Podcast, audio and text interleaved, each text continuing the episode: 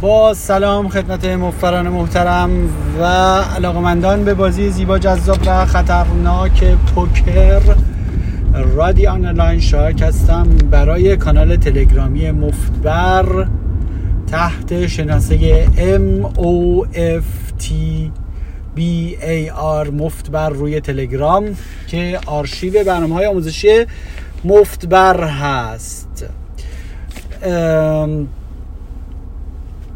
ارز کنم خدمت شما که بنده باز توی ترافیک هستم و از فرصت استفاده کردم که با شما عزیزان یک صحبتی بکنم.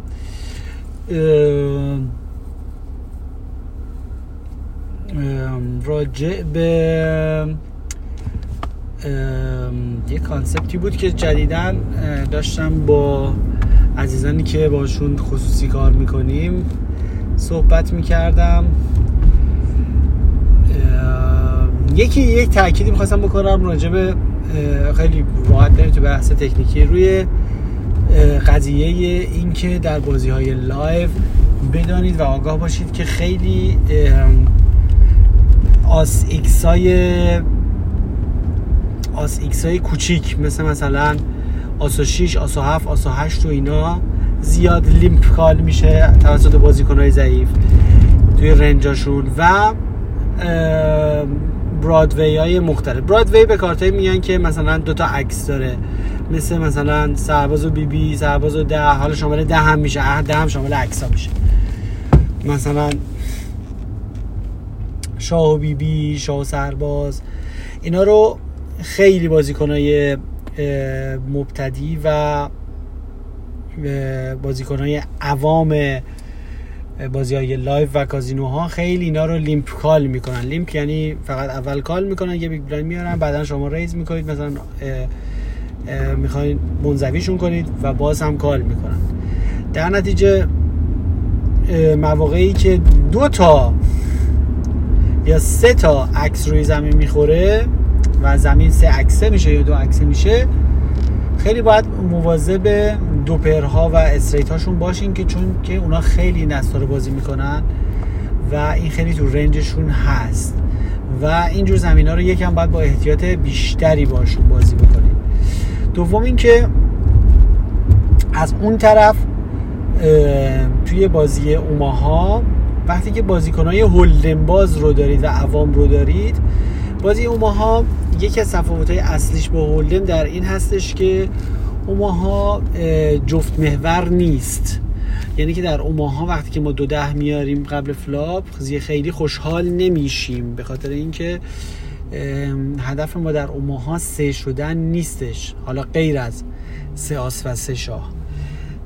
چون که اولا که سه شدن اول بدبختیه و سه شدن باعث میشه که به straight ا خیلی پول بدیم و بازی که با چهار کارت و زمینش رو flop میاد با سه کارت.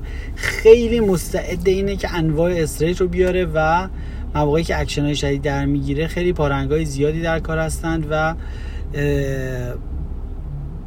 خطر باخت زیاد هست. از طرفی وقتی که با دو ده بازی می‌کنیم همیشه یادتون چقدر از دو ده در Hold'em تعریف می‌کردیم.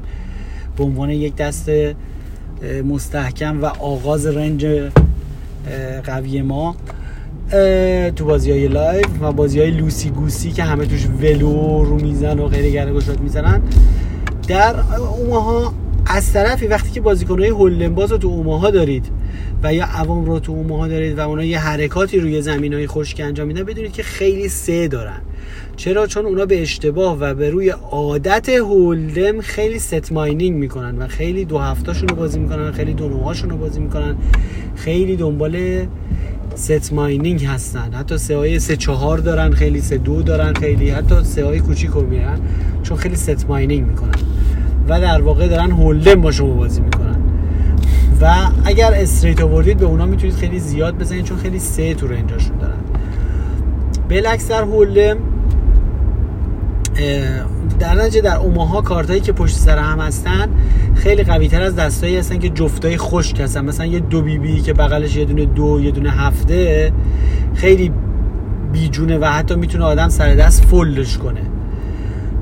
و حتی تقریبا نمی‌تونی باش raise بکنی. در صورتی که در Hold'em مثلا یه دو بی بی بیاریم خیلی دست قویه. حتی یه دو سرباز و حتی یه دو نه خیلی دست قویه. به خاطر اینکه هم overpair flop می‌کنه overpair ها قوی هستن در Hold'em و همین که اینقدر خطر استریت بالا نیست به خاطر چهار تا کارت بعد یه دستی مثل سرباز ده بی بی شاه مثلا اینا که پشت سر همه دستای رپ اینا مثلا برادوی رپس اینا توی اوماها خیلی قوی هستن و با ارزشتر از جفتا هستن چون اینا دستای بزرگ بزرگتر می‌تونن ببرن بعدن و بالعکس در هولدم علت اینکه جفت ها اکویتی بالاتری دارن و دوغاز خیلی اکویتی سنگینی داره در هولدن دستایی مثل سرباز ده زیاد اکویتی ندارن. اون حالت که سرباز و ده هشت نه ده سرباز مثلا تو ماها داره چون بازی استریت محوره. هولدم اوورپر محور و دو پر محور و نهایتا سه محوره. یعنی وقتی که هولدم شما سه میشی دیگه رستگار شدی دیگه. بلیتت برده بلیت وقت آزماییت برده و به صورت یک طرفه شما تخت گاز میری تا اینکه برسی بری. و حتی خیلی وقتا از استریت هم نمیترسی حتی اگه استریت اومد. در نتیجه دستایی مثل بی بی و سرباز سرباز ده اینا اینا یه مقدار اکویتیاشون در هولدم ضعیف هست و به خصوص شما هیچ وقت یک ری ریز رو نمی‌تونید با اینجور دستا به صورت مفید و پلاس ایوی کال بکنید و سودآور باشه براتون. درچه در هولدن ما به شدت دنبال جفت هستیم و از کارت پشت سر هم ترجیحاً پرهیز می‌کنیم. در اوماها کارت پشت سر هم رو خیلی دوست داریم و از کارت جفت غیر از حالا دو آسد و شاه پرهیز می‌کنیم تا جای ممکن. به عنوان یه خط مشی کلی میگم مسلما وقتی وارد جزئیات دستا و تحلیل دینامیک بازی و این چیزا بشیم خیلی فاکتورهای دیگه تو تصمیم گیری ما اثر دارن. ولی به عنوان یک خط مشی کلی خیلی خوبه که در نظر باشیم در Hold'em دنبال جفت باشیم. به خصوص دنبال در بازی های live ولو دنبال دو نه به بالا باشیم. چون اینا خیلی از showdown ها رو در Hold'em می‌برند. عرض کنم خدمت شما که و از طرفی چون دیگران و عوام در اوماها خیلی جفت بازی می‌کنن و خیلی سه میشن خیلی حواسمون به سه های کوچیکشون باشه. مثلا حالا مواقعی که حالا دو آسیم یا دو پریم. و عوام همینطور در هولدم بالعکس بازی می‌کنن. در هولدم خیلی سرباز ده زیاد دارن. خیلی شاه سرباز دارن. خیلی سرباز و بیبی دارن. و وقتی که زمین جوری میاد که به اینجور دستا کمک می‌کنه یه ذره بیشتر احتیاط کنیم.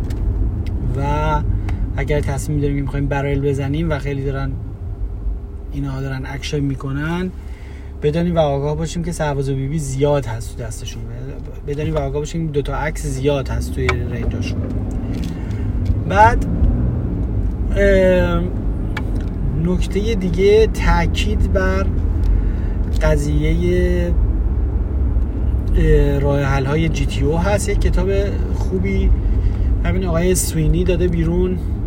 به نام او جمز که درش راه حل های او یا گیم تیوری اپتیمال یعنی راه حل های تئوری بازی رو خیلی با مثال های ساده به خصوص با مثال های ریور که روی ریور چه حالتی هست بحث کرده یکی از بهترین بحثاش که من دوست داشتم از اون کتاب بر بگیرم و بیارم توی پادکست بیان کنم برای شما این هستش که خب فرض کنیم که بر فرض ما بر این است که ما رسیدیم به یک صحنه هدزاپ در ریور. و یه نفر اگرسور هست که آدا پوزیشنه یعنی اولا نوبتشه می‌خواد رو ریور یه بتی بکنه و یه نفر هم اسمش می‌ذاریم defender که داره دفاع می‌کنه و می‌خواد رو ریور اون آقا رو in position call کنه با برتری موضعی. حالا فرض کنیم که مثلا 100 تا وسطه ایشون هم 100 تا می‌زنه و کاملا هم شانسیه. یعنی 50 درصد مواقع دست داره. 50 درصد مواقع بلوفه. یعنی 50 50 هیچ اطلاعی از این نداریم که آقای الان ایشون با دست زده یا با بلوف زده. دست ما هم یه دستی که فقط در حد بلوفگیریه. یعنی فقط زورش می‌رسه که اگه طرف هیچی نداره مثلا کار مثلا یه دونه شیشمون مثلا ما 6 و 7 داریم یه شیشمون رو ریور خورده. چیز دیگه ای نداریم. فقط می‌تونیم یه بلوف خالص رو بگیریم. خب حالا با توجه به اینکه طرف مقابل 50 50 داره می‌زنه به نظر شما ما چند درصد مواقع باید call کنیم؟ و آیا ما می‌تونیم سوء استفاده کنیم از این استراتژی طرف که داره 50 درصد مواقع بلوف می‌زنه 50 درصد مواقع دست می‌زنه؟ ممکنه که در نگاه اول به نظرمون بیاد که خب 50 50 پس فرق نمی‌کنه ما call کنیم یا call نکنیم. ما باید 50 درصد مواقع call کنیم 50 درصد مواقع fold کنیم. پاسخ شما هم اینه یا اینکه درصد دیگه ای تو ذهنتونه که چند درصد مواقع باید call کنیم؟ پاسخ صحیح برای سوء استفاده از نقطه ضعف حریف حالا به نظر شما اینه که نقطه ضعف نداره داره 50 50 می‌زنه. حالا بهتون میگم. برای استفاده از نقطه ضعف و بازی exploitive و سوء استفاده از اشتباهات بنیادی حریف ما باید در این شرایط در این صحنه 100 درصد مواقع رو call کنیم. اگر گفتین چرا چند از فکر کنید و اگر گفتین چرا. چون که استراتژی ایدئال GTO برای این صحنه برای این سناریو روی ریور 50 50 نیست بلکه 25 درصد بلوفه و 75 درصد دست. یعنی که یک استراتژی ایدئال و متعادل در بازی ایدئال GTO یا game theory optimal اینه که شما روی ریور باید از هر چهار بار سه بارش رو دست داشته باشی یه بارش رو بلوف بزنی. اگر یک شخصی اومد و فقط 25 درصد مواقع یک چهارم مواقع روی ریور بلوف زد تو این صحنه اون متعادله و دیگه هیچ کاریش نمیشه کرد و هیچ سوء استفاده ای نمیشه از استراتژیش کرد. در صورتی که ایشون داره 50 درصد مواقع بلوف می‌زنه و در واقع داره دو برابر اون چیزی که بعد بلوف بزنه بلوف می‌زنه. در تعداد بلوفاش بیشتره از دستاش اونطوری که باید باشه و در نتیجه اگر ما 100 درصد مواقع کالش کنیم این بازی ما پلاس ایوی هست و ما در واقع ازش سوء استفاده کردیم و با 100 درصد کال کردن سود کردیم. در نتیجه آدمایی که خیلی بلوف می‌زنن روی ریور و 50 50 هستن رو ما می‌تونیم تقریبا همیشه کالشون کنیم. و نیاز نیستش که ما بیایم درصد تعیین کنیم و 50 درصد مواقع کارشون بکنیم. ما باید 100 درصد مواقع کارشون کنیم. این از اونجایی میاد که اون مثالی که براتون زدیم و گفتیم که فرض کنید که استراتژی ایدئال برای دروازه‌بان به چپ و راست پریدن یا چپ داریم یا راست داریم 50 50 خب تو اون بازی و تو اون صحنه 50 50 75 25 نیست. شما باید اون استراتژی که ایدئاله رو بگیرید از اون هر تخطی حریف می‌کنه تخطیشو درک کنیم و از اون ور بپریم. حالا کتاب GTO Gems مال جیمز سوینی انتشارات Red Chip Poker کتابش هم قابل دانلود هست. میاد میگه که همیشه exploit کردن یعنی سوء استفاده از اشتباهات حریف استفاده سوء استفاده از تخطی حریف از GTO باید تابلو نشه. یعنی درسته که مثلا ما به یه exploit خوبی می‌رسیم می‌فهمیم که به استراتژی ضد حمله خوبی می‌رسیم می‌فهمیم که مثلا باید 100 درصد باید کار کنیم. ولی نمی‌تونیم تابلوش کنیم. یعنی انقدر تابلو این کار انجام بدیم که این exploit ما انقدر تابلو باشه که طرف به فکرش برسه اصلاح کنه. خب همون قضیه‌ای که داشتیم می‌گفتیم که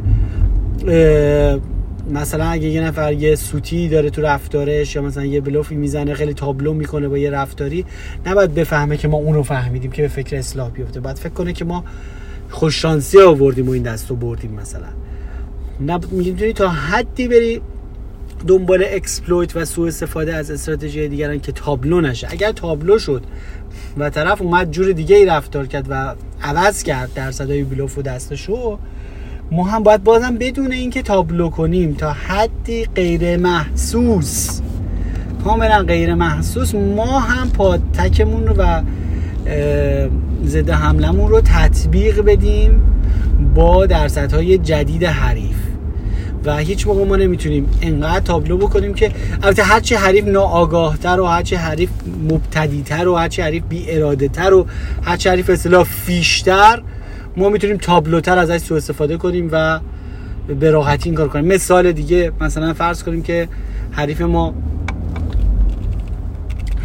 حریف ما خیلی بی اراده است خب؟